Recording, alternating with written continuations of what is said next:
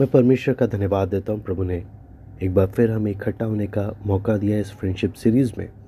मित्रता के सीरीज़ में आज हम लोग प्रभु यीशु की पत्रस के साथ की मित्रता के बारे में हम लोग अध्ययन करेंगे। पत्रस प्रभु यीशु मसीह के बारह चेलों में से एक था। और बाइबल हमें, वचन में हमें पढ़ने को मिलता है कि प्रभु यीशु पत्रस से बहुत प्यार करता था। और वो एक बहुत ही पक्के दोस्त थे। एक दूसरे के साथ समय बिताते थे, एक दूसरे का आदर करते थे और एक दूसरे को बहुत अच्छे से जानते थे।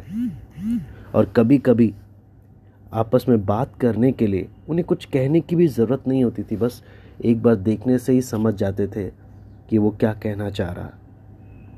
आपको मालूम ही होगा, जब आपके पापा मम्मी आपसे नाराज़ होते हैं तो या गुस्से में होते हैं। उन्हें बोलने की ज़रूरत नहीं, आप उनकी शक्ल से ही, उनके देखने के नज़रिए से आप समझ जाते हैं कि वो आपसे नाराज़ है। आपको मालूम है, पत्रस की प्रभु यीशु मसीह के प्रति जो प्रेम था, जो भक्ति थी, वो निरंतर प्रभु के प्रति वो दिखाता था।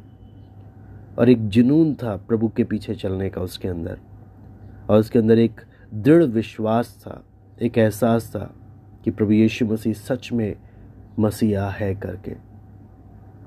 लेकिन जब हम वचन में पढ़ते हैं, प्रभु यीशु ने भी उनका नाम आपको में चट्टान करके रखा। मत्ती सोलह का सत्रह और अठारह में जब आप पढ़ेंगे तो। लेकिन पत्रस जो इतना मज़बूत था, वो कमज़ोर, प्रभु यीशु के प्रति कमज़ोर पड़ना, पड़ने लगा। और यहाँ तक कि वो इतने दूर प्रभु से हो गया। कि वो कहने लगा कि वो प्रभु को जानता ही नहीं। इस घटना को आप मत्ती छब्बीस का, है ना, मैथ्यू ट्वेंटी सिक्स का, सिक्सटी नाइन से सेवेंटी फाइव, है ना उनसठ से पचहत्तर तक आप पढ़ेंगे तो आपको वहाँ पर सब इसके बारे में आपको पढ़ने को मिलेगा।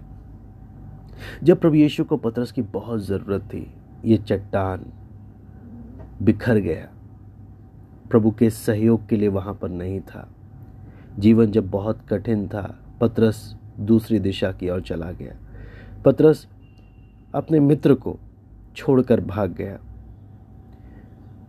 हम पतरस की इस बात को देखकर हमें पतरस पे कमी नहीं निकालनी चाहिए। शायद हम भी वही काम करते जो पतरस ने किया। प्रभु यीशु मसीह सच में एक बहुत बड़ी समस्या में थे और पतरस को मरने से डर लगता था। अब जो बड़ी समस्या बोलने का मतलब वो गदसम वाटिका में और जब पकड़ने के लिए जब सब लोग आए तब सच में एक बहुत बड़ी समस्या बन गई थी। पतरस को मरने से डर लगता था। और पतरस को बाद में जाकर एहसास हुआ कि उसने बहुत बड़ी गलती करी है लेकिन प्रभु ने उसे माफ़ किया। और वो प्रभु के और करीब आ गए जित, जितना वो पहले था। जब इस वचन को इस घटना को जब हम देखते हैं आपके दोस्त शायद बिना बात पर उन्हें गिरफ़्तार नहीं किया गया होगा या मौत की सज़ा नहीं सुनाई होगी, यही मेरी उम्मीद है। इसलिए उनके संग, उनके साथ में खड़े होना, उनके पक्ष में खड़े होना बहुत आसान होगा जब वो कठिन समय से गुजर रहे होंगे। लेकिन यहाँ पे सवाल जब दोस्ती का आता है, क्या आप एक ऐसे दोस्त हैं जो अपने दोस्त के लिए खड़े रहते हैं? फ़र्क नहीं पड़ता, वो किसी भी परिस्थिति से क्यों ना गुजर रहे हो? क्या आप हमेशा उसके साथ रहेंगे? एक सच्ची दोस्ती का पहचान, आप जानते हैं क्या है? कि अपने दोस्त के संग रहना, चाहे परिस्थिति कैसी भी क्यों ना हो, चाहे सुख हो, चाहे दुख हो, चाहे कैसी भी परिस्थिति क्यों ना हो, प्रभु यीशु और पत्रस बहुत करीब दोस्त बन गए।